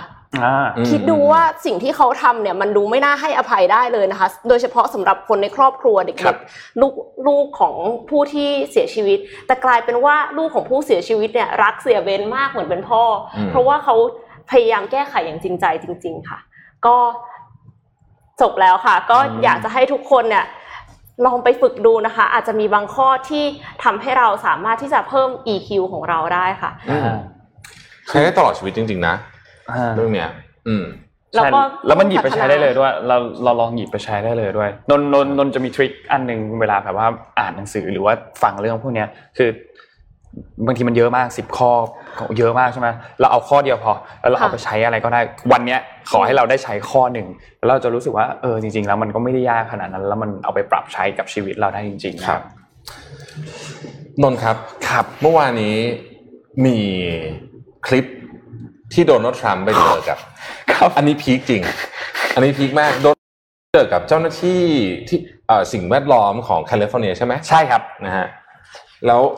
ต้องคลิปมาเปิดฟังให้ดูก่อนไหมอ่าเอาคลิปเปิดให้ฟังกันดีกว่าเอาคลิปเปิดให้ฟังกันรู้สึกมันจะเป็นวินาทีที่ประมาณประมาณนาทีที่หนึ่ง หนึ่งนาทีห้าสิบประมาณอ่าหนึ่งนาทีห้าสิบวิแล้วเปิดไปถึงสองนาทียี่สิบวิครับนะฮะเอาเราฟังกันก่อนดีกว่าเราอ่ะฟังกันเดี๋ยวเราให้ฟังครับone hundred twenty plus degrees and we're seeing this warming trend make our summers warmer but also our winters warmer as well ได้ยินครับคนฟังจะได้ยินเสียง mutual agreement and priority is vegetation managementBut I think we want to work with you to really recognize the changing climate and what it means to our forests and actually work together with that science. That science is going to be key because if we if we ignore that science and sort of put our head in the sand and think it's all about vegetation management, we're not going to succeed together protecting Californians. Okay. It'll start getting cooler. I you wish just, you just watch. I wish science agreed with you. Hey, well, I don't think science knows, actually. Tom, please. So, Mister President, if you if you're okay, I'd like to approach the map. And yeah, I'd love that. Okay. Thank you. And Go Governor ahead. Good? That's great. Thanks, Chief. So, on my way, I'll just reiterate. อืมคิดว่าน่าจะประมาณนี้อ่ะอ่านะฮะครับคืออย่างงี้ฮะ ที่โดนัลด์ทรัมป์เนี่ยเขาเข้าไปคือมันมีไฟป่าที่แคลิฟอร์เนียจากอันนี้ก่อนมีไฟป่าที่แคลิฟอร์เนียเสร็จปุ๊บโดนัลด์ทรัมป์เนี่ยเขาก็เข้าไปพูดคุยกับเจ้าหน้าที่ใช่ไหมครับถึงเรื่องนี้ซึ่งก็เจ้าหน้าที่ก็บอกว่าพูดถึงว่าเฮ้ยไอ้ไฟป่าในครั้งนี้มันรุนแรงรุนแรงมากจริงๆนะแล้วก็ตอนนี้เนี่ยมีพื้นที่มีคนที่ได้รับผลกระทบไปแล้วเนี่ยเยอะมากๆแล้วก็พื้นที่ที่โดนไฟป่าไหม้ไปเนี่ยมีพื้นที่มากกว่า สิบสองจุดหก ล้านไร่นะครับซึ่งเยอะมากนะแล้วก็มีประชาชนที่เสียชีวิตไปแล้วเนี่ยนะครับมากกว่าสามสิบคนด้วยนะครับทีนี้ประเด็นมันคืออย่างนี้เจ้าหน้าที่เขาก็พูดถึงไปว่าเรื่องนี้เนี่ยจริงๆแล้วมันมีผลมาจากเรื่องของภาวะโลกร้อน climate change เหมือนกันคือการเปลี่ยนแปลงทางสภาพภูมิอากาศนะครับซึ่งประเด็นนี้เนี่ยเป็นประเด็นที่มันเหมือนถูกซุกอยู่ใต้พรมเพราะว่ามีโควิดขึ้นมาใช่ไหมครับคนก็ไม่ได้สนใจเรื่องนี้มากซึ่งทรัมป์ก็เหมือนแบบออกมาจะปฏิเสธไกลๆว่าเฮ้ยจริงๆแล้วเรื่องไฟป่ารอบนี้เนี่ยแคลิฟอร์เนียเองมันก็เจอไฟป่ามาแล้วทุกปีเพราะฉะนั้นมันก็คงไม่เกี่ยวกับเรื่องภาวะโลกร้อนหรอกซึ่งคำพูดที่โดนัลด์ทรัมป์พูดประโยคเด็ดประโยคเด็ดเลยนะประโยคเด็ดเนี่ยเขาบอกว่า it will start getting cooler you just watch เดี๋ยวมันจะเย็นขึ้นเองคุณแค่จับตาดูก็พอเดี๋ยวโลกมันจะเย็นขึ้นนะเชื่อผมเถอะวันนี้นะฮะและอีกอีกประโยคนึงนะที่พีคเหมือนกันคือ I don't think science know about climateผมไม่คิดว่าวิทยาศาสตร์จะรู้เกี่ยวกับเรื่องของสภาพภูมิอากาศคือคิดว่านักการเมืองรู้มากกว่าใช่ซึ่งเป็นประโยคที่พีคมากนะสำหรับพีคแบบพีคสุดๆเลยนะครับสำหรับเรื่องนี้นะแล้วก็เป็นประเด็นที่แบบว่าเฮ้ยคือโดนัลด์ทรัมป์เนี่ยเราจะเห็นว่าพวกสนธิสัญญาต่างๆอย่างParis Agreement ที่เกี่ยวข้องกับเรื่องของ Climate Change เนี่ยก็ถอนพอพอได้รับเลือกตั้งมาก็ถอนเลยตั้งแต่ปีสองพันสิบหกใช่มั้ยครับแล้วก็มีอีกหลายประเด็นมากที่โดนัลด์ทรัมป์บอกว่าเฮ้ยเรื่องนี้อเมริกันเสียเสียประโยชน์เพราะฉะนั้นอเมริกันเฟิร์สไม่ได้นะไม่ได้ถอนออกอเมริกันไม่ได้ประโยชน์นะครับซึ่งก็เป็นประเด็นที่ทุกคนก็ออกมาวิจารณ์กันบนหัวว่าเฮ้ยทรัมป์คุณพูดอย่างนี้เอาอย่างนี้จริงๆเหรอแล้วเมื่อวานนี้นงขอต่อยิงยาวเรื่องทรัมป์เลยแล้วกันนะครับเรื่องทรัมป์เยอะมากเมื่อวานนี้โดนัลด์ทรัมป์ออกมาประกาศกับสำนักข่าวคู่ใจของเขา Fox News นะครับก็ออกมาบอกว่าเดี๋ยวคาดว่าเราน่าจะมีวัคซีนกันเนี่ยในอีกประมาณ สี่ถึงแปด สัปดาห์อีกเดือนสองเดือนเนี่ยมีวัคซีนละเดือนสองเดือนนี้คืออะไรเลือกตั้งไงเลือกตั้งไงกำลังจะถึงเลือกตั้งในเดือนสิบเอ็ดวันที่สามเนี่ยนะครับทีนี้โดนัลด์ทรัมป์ก็ออกมาบอกว่าไม่ใช่เรื่องการเมืองหรอกผมก็อยากจะเร่งอยู่แล้วอยากให้มันเสร็จเร็วๆอยู่แล้ววัคซีนเนี่ยจะได้เตรียมพร้อมที่จะกระจายไปให้ประชาชนสหรัฐเนี่ยได้รับวัคซีนกันและไม่ลืมที่จะแซะครับและถ้าเป็นรัฐบาลของโอบามากับโจไบเดนแล้วเขาใช้คำว่าโอไบเดนถ้าเป็นรัฐบาลของโอบามากับโจไบเดนเนี่ยคงกว่าจะได้เห็นวัคซีนน่ะคงอีก สองถึงสาม ปีนั่นแหละไม่ลืมที่จะแซะนะครับแล้วก็เขาก็บอกว่าโอเคเดี๋ยวเขาก็จะกลับมาให้ข้อมูลกับทางสำนักข่าว Fox News เนี่ยทุกๆหนึ่งสัปดาห์ด้วยนะครับก็เป็นสำนักข่าวคู่บุญละกันสำนักข่าวคู่บุญของโดนัลด์ทรัมป์นะครับเวลาเหลือไม่เยอะละต้องสู้กันเต็มที่ยังไม่หมดครับเรื่องโดนัลด์ทรัมป์ยังไม่หมดครับยังไม่หมดครับมันมีเรื่องนึงตอนจำตอนที่ประเด็นเกี่ยวกับเรื่องของโควิดมันระบาดขึ้นมาใหม่ๆได้ใช่ไหมครับอ๋อเออไม่ได้พูดเรื่องนี้เนาะไม่ได้พูดเรื่องนี้ตอนนั้นเนี่ยโดนัลด์ทรัมป์ก็ออกบอกว่าเฮ้ยโควิดไม่ได้น่ากลัวขนาดนั้นหรอกให้สัมภาษณ์กับทุกสื่อเลยว่าไม่ต้องใส่หน้ากากไม่ต้องไม่ต้องใส่หน้ากากไม่ได้น่ากลัวขนาดนั้นและที่สำคัญคือไอ้โควิดเนี่ยมันก็คือเหมือนไข้หวัดธรรมดานั่นแหละเดี๋ยวพออากาศมันร้อนขึ้นมันก็จะหายไปเอง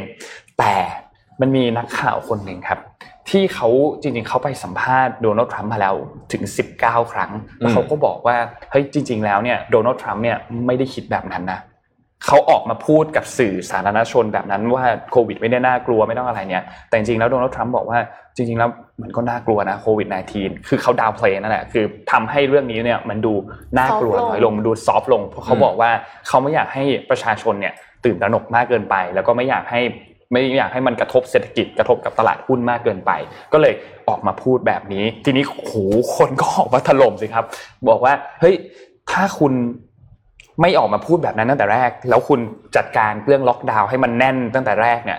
สหรัฐอาจจะไม่ได้มีผู้ติดเชื้อหรือว่ามีแล้วก็ผู้เสียชีวิตเยอะมากขนาดนี้ก็ได้นะครับซึ่งเรื่องนี้เนี่ยกลายเป็นประเด็นที่จะส่งผลกระทบต่อเสียงคะแนนเสียงของโดนัลด์ทรัมป์ในการเลือกตั้งครั้งนี้แน่นอนนะครับนี่ก็ถือว่าจัดให้หนึ่งชุดสำหรับช่วงทรัมป์ประจำวันนะครับนั่นแหละคือคือสรุปว่าจริงๆอ่ะรู้ว่าอันตรายรู้ว่าอันตรายแต่ว่าแต่ว่าดาวเพลย์เยอะเยอะหนักเลยคือคือดาวเพลย์หนักเกินไปหน้ากากก็ไม่ค่อยใส่ออกสื่ออะไรอย่างงี้นะครับแล้วก็มันมีหลักฐานเพราะรู้สึกว่านักข่าวน่าจะอัดเสียงไว้นักข่าวบันทึกเสียงไว้ทั้งหมดเลยคื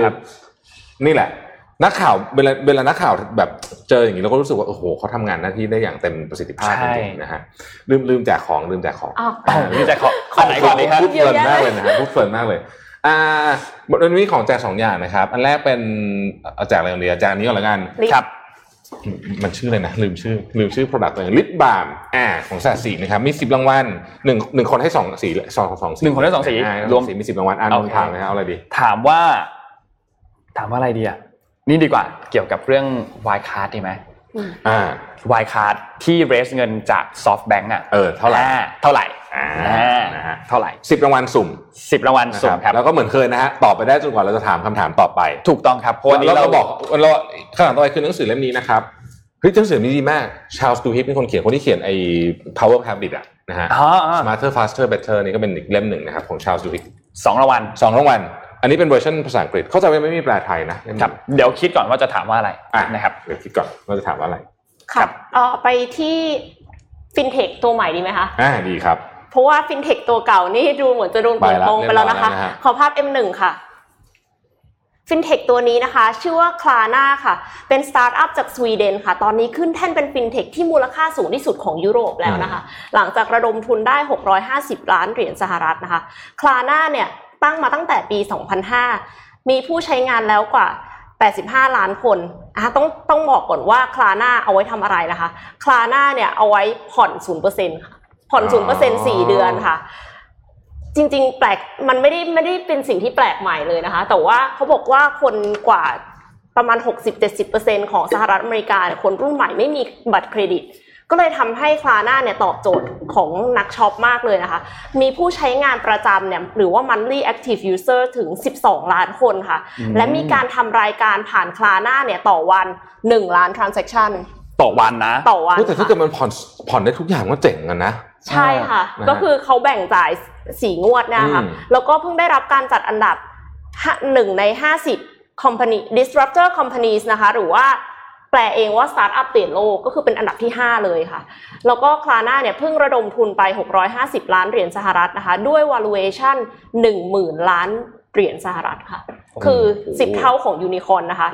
เทียบเท่า Ripple ค่ะ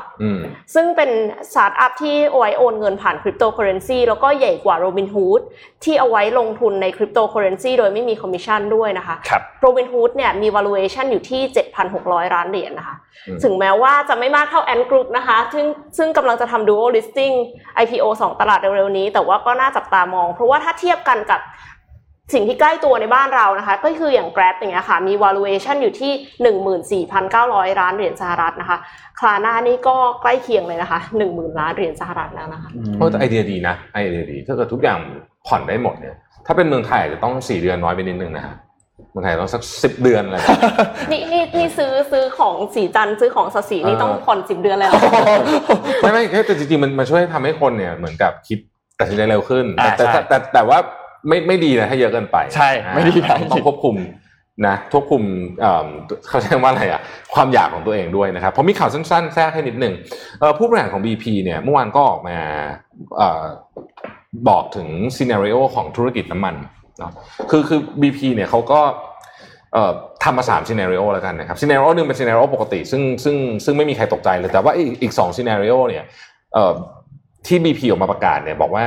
เราอาจจะได้ผ่านจุดสูงสุดของการใช้น้ำมันไปแล้วพูดง่ายๆคือน้ำมันจะไม่มีทางกลับมามีปริมาณการใช้เยอะเท่าปีสองพันสิบเก้าคือประมาณหนึ่งร้อยล้านบาร์เรลต่อวันอีกแล้วตอนแรกเขาคาดการณ์กันว่าไอ้จุดเนี้ยที่เราจะเรียกว่าจุดสูงสุดการใช้น้ำมันเนี่ยมันจะอยู่ประมาณปีสองพันสามสิบถึงสองพันสามสิบห้าครับแต่ว่าผู้บริหารของ บี พี เนี่ยนะครับเอ่อเบอร์นาร์ดลูนี่เนี่ยเอ่อ ซี อี โอ ของ บี พี เนี่ยบอกว่าไม่แน่นะมีความเป็นไปได้ว่าจุดนั้นเนี่ยได้ถึงเรียบร้อยแล้วในในปีที่แล้วนั่นหมายถึงว่าต่อไปนี้ขาลงตลอดทีนี้น้ำมันเนี่ยมันเกี่ยวข้องกับหลายธุรกิจมากอันดับแรกเลยคือรถยนต์อ่าถูกต้องนะครับรถยนต์ต่างๆพวกนี้ก็ต้องมานั่งคิดว่าคุณจะซัพพอร์ตโมเดลที่เป็นไอ้อย่างเงี้ยไปอีกนานแค่ไหนเพราะว่ามันเรื่องใหญ่มากนะคืออันเนี้ยผมว่านี่ก็เป็นอีกหนึ่ง disruptive technology ที่ที่คนกำลังคิดหนักมากเพราะว่าเอ่อมันมีถ้าเป็นภาษาเอ่อ business เรียกว่ามันมี legacy สูงมากก็คือมันมีคือถ้าเกิดคุณจะเปลี่ยนนะมันเปลี่ยนคนเยอะมากเปลี่ยนระบบเปลี่ยน supply chain เปลี่ยนประเทศไทยเนี่ยจะเหนื่อยมากเลยอะไรอย่างเงี้ยนะฮะเพราะฉะนั้นเนี่ยก็เลยผมคิดว่าน่าสนใจว่าจะเป็นยังไงนะฮะนี่ผู้บริหาร บี พี ซึ่งก็ ก็เป็นหนึ่งใน Big Player ของธุรกิจนี้ออกมาพูดเองก็น่าเป็นห่วงอยู่นะฮะนนพาไปดูข้อมูลของ เอส ซี บี อี ไอ ซี กันบ้างครับรอบนี้มีการสรุปภาพรวมภาวะการเงินในควอเตอร์ที่สามของปีสองพันยี่สิบเรากำลังจะจบควอเตอร์ที่สามแล้วนะครับทุกคนนี่เร็วนะนี่เดือนเก้าแล้วนะครับจะหมดแล้วเหรอเราจะกำลังจะจบนี่เดือนสุดท้ายของควอเตอร์ที่สามแล้วนะครับพระเจ้าเร็วมากนะครับมาดูกันบ้างครับว่าในควอเตอร์ที่สามนะครับสำหรับเรื่องของการเงินแล้วก็เรื่องของมาตรการการสนับสนุนจากทางภาครัฐเนี่ยได้ผลยังไงบ้างนะครับโดยรวมนะครับทางด้าน เอส ซี บี อี ไอ ซี นะครับเขาบอกว่าตอนนี้เนี่ยสภาพคล่องในระบบการเงินเนี่ยอยู่ในระดับที่ค่อนข้างสูงถือว่าดีนะโอเคเพราะว่าโอเคอย่างที่เราทราบครับว่าวิกฤตโควิดครั้งนี้เนี่ยเมื่อเทียบกับในเรื่องปีสองพันเจ็ด สองพันแปดเนี่ยตอนนั้นที่เป็น Financial Crisis เนี่ยตอนนั้นมันกระทบกับเรื่องของอ่าการเงินโดยตรงใช่ไหมครับรอบนี้ไม่ได้กระทบกับเรื่องการเงินเท่าไหร่มากนะคือกระทบแหละแต่ไม่หนักเท่าตอนนั้นนะครับทำให้สภาพคล่องโดยรวมของระบบการเงินเนี่ยยังค่อนข้างสูงอยู่นะครับแล้วก็บวกกับเรื่องของตัวนโยบายมาตรการการอัดฉีดสภาพคล่องของธปท.ด้วยนะครับธนาคารแห่งประเทศไทยนะครับทำให้เรื่องนี้เนี่ยก็ยังค่อนข้างดีอยู่แต่ว่ามันมีผลกระทบที่ได้รับอย่างหนึ่งคือเรื่องนี้ครับเรื่องของตัวธุรกิจ เอส เอ็ม อี ที่เป็นขนาดเล็กเนี่ยยังเข้าไม่ค่อยถึงกับตัวเงินกู้ค่ะเงินกู้เท่าไหร่นะครับซึ่งก็ทำให้ตอนนี้เนี่ยมันมีปัญหานิดนึงครับทีนี้เรื่องของอ่าการอัดฉีดมาตรการเข้ามาเนี่ยครับไม่ว่าจะเป็นการปล่อยสภาพคล่องผ่านทางตลาดเงินการเข้าซื้อพันธบัตรรัฐบาลการปล่อยสินเชื่อในดอกเบี้ย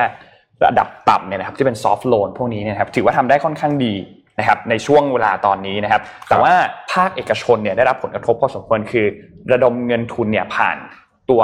ตลาดตราสารเนี่ยได้น้อยลงนะครับเพราะว่าแน่นอนเรื่องของความเสี่ยงทางด้านเครดิตในการที่จะใช้เงินคืนได้เนี่ยก็ต่ำลงด้วยนะครับมีความเสี่ยงที่สูงขึ้นนั่นแหละนะครับทีนี้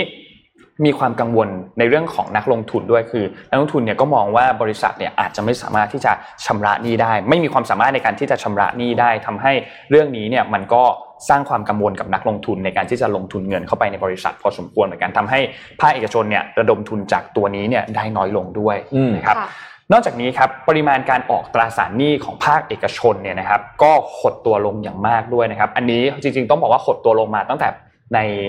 ควอเตอร์ที่สองของปีสองพันยี่สิบนี้แล้วด้วยนะครับส่วนสำหรับตลาดตราสารตราสารทุนเนี่ยนะครับหรือตลาดหุ้นเนี่ยนะครับดัชนีตลาดหลักทรัพย์เนี่ยโอเคฟื้นตัวกลับมาบ้างนะครับแต่ว่าในเรื่องของตัวตัว ไอ พี โอ เนี่ยยังถือว่าหดตัวอยู่แล้วก็ปรับตัวลดค่อนข้างมากด้วยนะครับเมื่อเทียบกันในช่วงครึ่งแรกของปีสองพันยี่สิบเนี่ยนะครับอยู่ที่ หนึ่งหมื่นเจ็ดพัน ล้านบาทนะครับ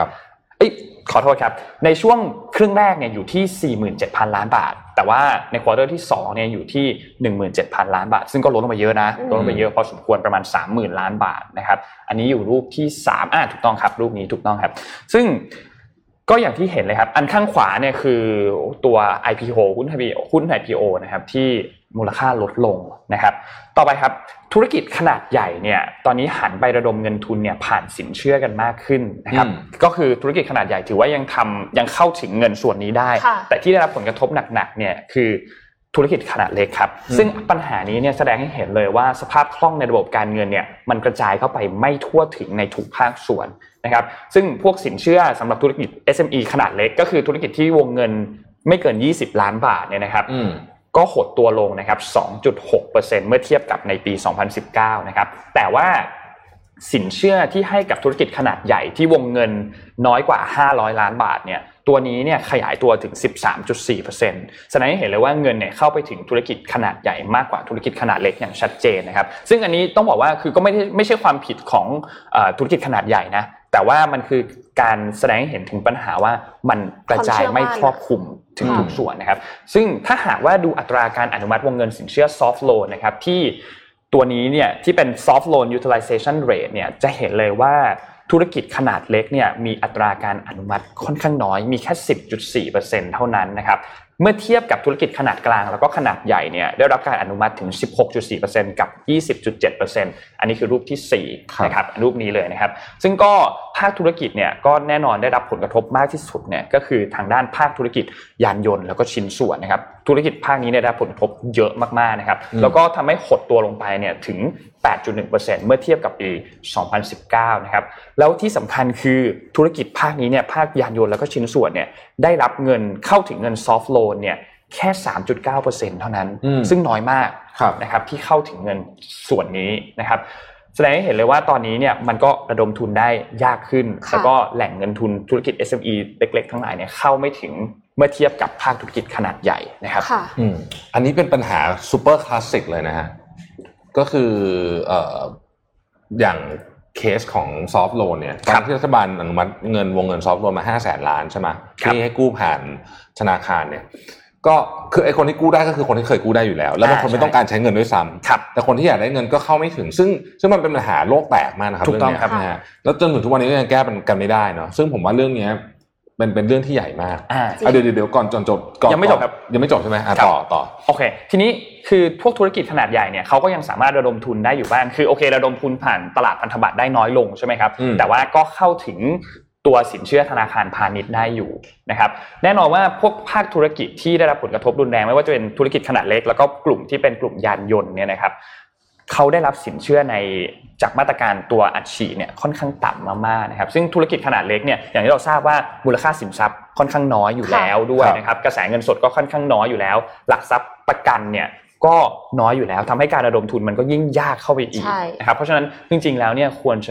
ะต้องมีการมีมาตรการอัดฉีดที่เข้ามาจนถึงกลุ่มนี้เนี่ยให้มากขึ้นให้ให้สามารถได้รับเงินง่ายขึ้นด้วยนะครับเพราะว่าตัว เอส เอ็ม อี เนี่ยก็ต้องบอกว่าเดือดร้อนมากเดือดร้อนมากๆแล้วก็เป็นจุดที่คือเป็นจริงๆเป็นเซกเตอร์ที่ใหญ่นะเพราะว่าคือเมื่อเราเทียบกันเนี่ยจำนวน เอส เอ็ม อี ที่เป็นขนาดเล็กมันมีขนาดเยอะมีจำนวนมากกว่าตัว เอส เอ็ม อี ที่มีขนาดใหญ่อยู่แล้วสักประมาณเก้าสิบห้าหรือ เก้าสิบเจ็ดเปอร์เซ็นต์ นะคะของธุรกิจในเมืองไทยเนี่ยคือ เอส เอ็ม อี ใช่ถูกต้องครับเพราะฉะนั้นตัว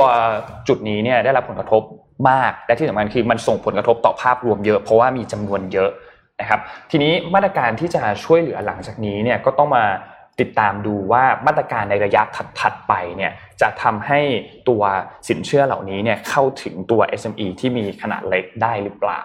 ะครับเพราะฉะนั้นตอนนี้นะครับคือต้องบอกว่าภาพรวมสภาพคล่องค่อนข้างดีธนาคารพาณิชย์ไทยยังมีเสถียรภาพในเกณฑ์ที่ค่อนข้างดีนะครับสัดส่วนเงินกองทุนต่อสินทรัพย์เสี่ยงแล้วก็เงินสำรองต่อสินเชื่อด้อยคุณภาพเนี่ยยังอยู่ในระดับที่สูงก็คือถือว่ายังทำผลงานได้ค่อนข้างดีนะครับโดยธนาคารพาณิชย์เนี่ยมีเงินกองทุนอยู่ทั้งหมด สองจุดแปดล้านล้านบาทนะครับซึ่งถือว่าเป็นตัวเลขที่ดีนะยังเป็นตัวเลขที่ค่อนข้างโอเคอยู่นะครับแต่ว่าอย่างที่บอกครับ เอส ซี บี อี ไอ ซี ก็มองว่าปัญหาตอนนี้เนี่ยคือผลกระทบที่เข้าไปถึงกลุ่มขนาดเล็กสำหรับตัวธุรกิจขนาดเล็กนะครับก็ขอบคุณข้อมูลจาก เอส ซี บี อี ไอ ซี แล้วก็ทีม Wealth Advisory นะครับที่สรุปข้อมูลที่ดีๆมาให้เรานะครับข้อมูลจะค่อนข้างละเอียดนิดนึงเดี๋ยวยังไงทุกคนสามารถเข้าไปอ่านบทความเต็มได้ทาง เอส ซี บี อี ไอ ซี ดอท คอม นะครับจะมีข้อมูลรายละเอียดอยู่ในนั้นนะครับขอบคุณนะครับเอ่อขอถามคำถามก่อนจะไปข่าวต่อไปนะฮะเมื่อกี้น้องเอ็มพูดถึงสตาร์ทอัพที่เป็นฟินเทคตัวหนึ่งถามอย่างนี้แล้วกันมาจากประเทศเอ่อมีสำนักงานใหญ่อยู่ที่เมืองอะไรเออจริ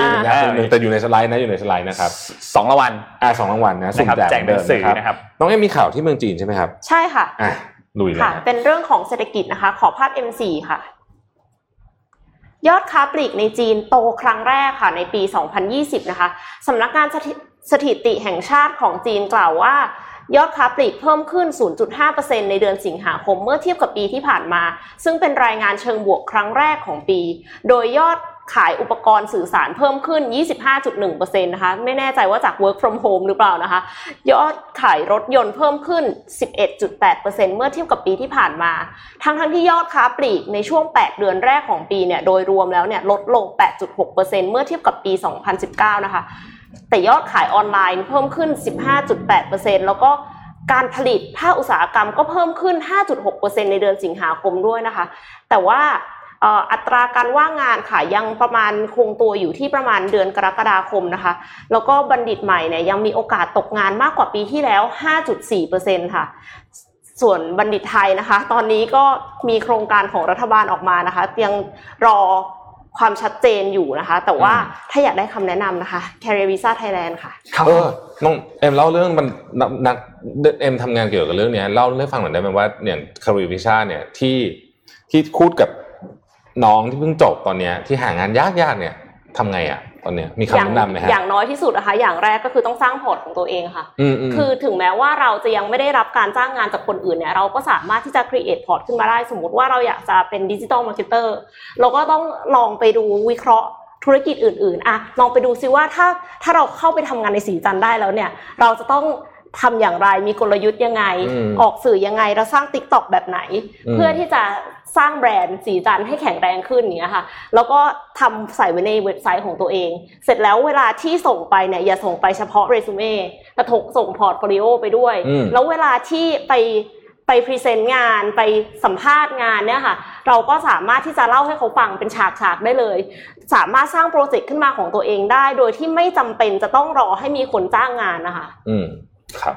ก็ถ้าอยากหาข้อมูลเพิ่มเติมไปที่ Career Visa ได้ครับ Career Visa เป็นวักไทยแลนด์นะคะอืมเราอยู่ในช่วง แปดโมง ถึง สิบโมง แล้วนะฮะ แปดโมง ถึง แปดโมง สิบอ่ะเดี๋ยวคำตอบที่ถูกต้องคือ Stockholm นะครับอ่าอ่าซึ่งมีคนตอบถูกไม่เยอะวันนี้อ่าคนตอบถูกไม่เยอะฮะโอเคครับอ่ะนนท์ครับบันเทิงในช่วงข่าวบันเทิงครับมาข่าวบันเทิงข่าวบันเทิงข่าวแรกขอเป็นเกี่ยวกับเรื่องของ Sony ครับ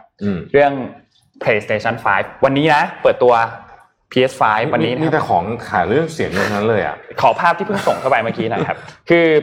เอ่อ พี เอส ไฟว์ เนี่ยนะครับจะเปิดตัวในวันนี้นะครับวันที่สิบหกกันยายนเป็นเปิดตัวแบบออนไลน์คือโอ้โหสัปดาห์นี้เปิดกันเปิดตัวกันอุตลุดมากนะครับสำหรับทุกที่นะครับแต่ประเด็นมันคืออันนี้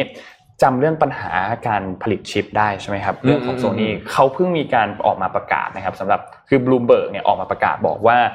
ตัว เพลย์สเตชันไฟว์ เนี่ยจะลดกำลังการผลิตลงไปประมาณสี่ล้านเครื่องจากเดิมจะผลิตสิบห้าล้านภายในช่วงเดือนมีนาคมปีสองพันยี่สิบเอ็ดเนี่ยลดลงมาเหลือแค่ผลิตสิบเอ็ดล้านเครื่องนะครับหุ้น Sony ลงไปรู้สึกจะประมาณสองเกือบ สามเปอร์เซ็นต์ สองจุดสี่เปอร์เซ็นต์ นะครับลงไป สองจุดสี่เปอร์เซ็นต์ หลังจากที่มีการออกมาพูดถึงเรื่องนี้นะครับทำให้ใครที่ติดตามอยู่สำหรับว่าจะซื้อตัวพี เอส ไฟว์ นะครับต้องแย่งกันนิดนึงนะพอลดกำลังการผลิตลงไปเรื่องจากว่ามีปัญหาเกี่ยวกับเรื่องของการผลิตชิปนะครับนี่คือเรื่องแรกนะครับมีอีกเรื่องนึงด้วยครับนนขอคือนนคือนนด้วยความที่นนดูบอลใช่มั้ยแล้วนนเชียร์สเปอร์ตอนนี้ไม่มีข่าวลือเกี่ยวกับเรื่องของการซื้อตัวนักเตะเพราะว่าตอนนี้ตลาดนักเตะยังไม่ปิดนะครับรู้สึกจะปิดในช่วงต้นเดือนตุลาคมนะครับสเปอร์มีข่าวกับการ์เรตเบลครับการ์เรตเบลเนี่ยจริงๆแล้วเป็นนักฟุตบอลของเรอัลมาดริดนะครับแล้วก็เคยอยู่สเปอร์นะก็ย้ายจากสเปอร์ไปอยู่มาดริดนะครับตอนนี้มีข่าวว่าจะกลับมาที่สเปอร์นะครับโดยเป็นสัญญาแบบยืมตัวแต่ว่าคือตอนนี้มันมีปัญหาคือเพดานค่าเหนื่อยของเบลมันเยอะมากรู้สึกว่าค่าเหนื่อยของเขาเนี่ยนะครับได้เงินนะ หกแสนยูโรต่อสัปดาห์นะครับทำให้ค่าเหนื่อยอย่างว่าตอนนี้ก็เหมือนมีการเจรจากันอยู่ว่าจะให้มาดริดเนี่ยช่วยคอมเพนเซตตัวค่าเหนื่อยให้แล้วก็ย้ายเบลเนี่ยย้ายทีมมาคือแบ่งกันจ่ายค่าเหนื่อยอะไรประมาณนี้นะครับกำลังเจรจากันอยู่นะครับก็ถือว่าเป็นข่าวใหญ่อีกอันนึงนะครับตอนนี้นะฮะเรื่องข่าวบันเทิงพี่แท็บมีอะไรไหมฮะติดท้ายด้วยข่าวนี้ไหมครับน้องเอ็มมีข่าวของเกาะไหหลำใช่ไหมใช่ค่ะอ่าครับค่ะขอภาพ เอ็ม ห้า ค่ะค่ะจากสำนักข่าวซินหัวนะคะไหหลำประกาศดึงหัวกะทิต่างชาติไปทำงานค่ะแล้วก็ลงทุนส่วนรายได้เริ่มต้นนะคะปีละ หนึ่งจุดสามล้านบาทค่ะเมื่อวานนี้นะคะมณฑลไหหนานประกาศว่าจะดึงตัวบุคลากรผู้มีความรู้ความสามารถจากต่างประเทศเนี่ยเข้าไปทำงานในมหาวิทยาลัยโรงพยาบาลศูนย์วิจัยทางวิทยาศาสตร์นะคะโดยหากผ่านการรับรองเนี่ยก็จะได้รับเงินเดือนตั้งแต่ สามแสนถึงแปดแสนหยวนต่อปีหรือถ้าตกเป็นเดือนหนึ่งก็คือ หนึ่งแสนหนึ่งหมื่นห้าพันบาทถึง สามแสนบาทต่อเดือนนะคะเกาะไหหนานเนี่ยเป็นเขตเศรษฐกิจพิเศษนะคะหรือว่า Special Economic Zone ที่มีพื้นที่ใหญ่ที่สุดของจีนนะคะแต่ว่ามีประชากรเพียง เก้าจุดห้าล้านคนแล้วก็ก่อนหน้านี้ค่ะเมื่อวันที่หนึ่งมิถุนายนที่ผ่านมารัฐบาลจีนประกาศแผนแม่บท หกบวกหนึ่งบวกสี่ พัฒนาเกาะไหหนานให้เป็นท่าเรือการค้าเสรีมาตรฐานสูงแล้วก็คืออย่างที่เห็นในภาพนะคะคือถึงแม้ว่าจะแบบเป็นเกาะเล็กๆอยู่ข้างใต้จีนเนี่ยนะคะแต่ดูดูตึกรามใช่ค่ะสวยงามสวยงามมากดูเหมือนกับว่าจะทำให้มันเป็นดูไบหรือมอลล์ใช่ใช่กำลังจะพูดเลยใช่ค่ะเพราะฉะนั้นก็มีผู้ต้องข้อสังเกตนะคะว่าจีนเนี่ยจะดันไหหนานมาแทนที่ฮ่องกงค่ะก็ต้องจับตามองกันต่อไปว่าจะสามารถทำได้หรือไม่ครับครับเล่าให้ฟังนิดนึงคือผมเนี่ยคุณปู่คุณย่าผมมาจากไหหลำแล้วก็เมื่อสักคือแกชอบเอารูปให้ดูอะสมัยก่อนนะคือมันไม่เป็นอย่างนี้เลยนะครับคือสมัยก่อนมันแบบมันเป็นที่ที่แบบแบบชนบทมากๆเลยนะแล้วก็แล้วก็เนี่ยคือตอนนั้นก็มานั้นเลยมาเหมือนในหนังเลยลงเรือมากันนะฮะแล้วก็แล้วก็แกก็เล่าให้ฟังอะว่าโอ้มันแบบ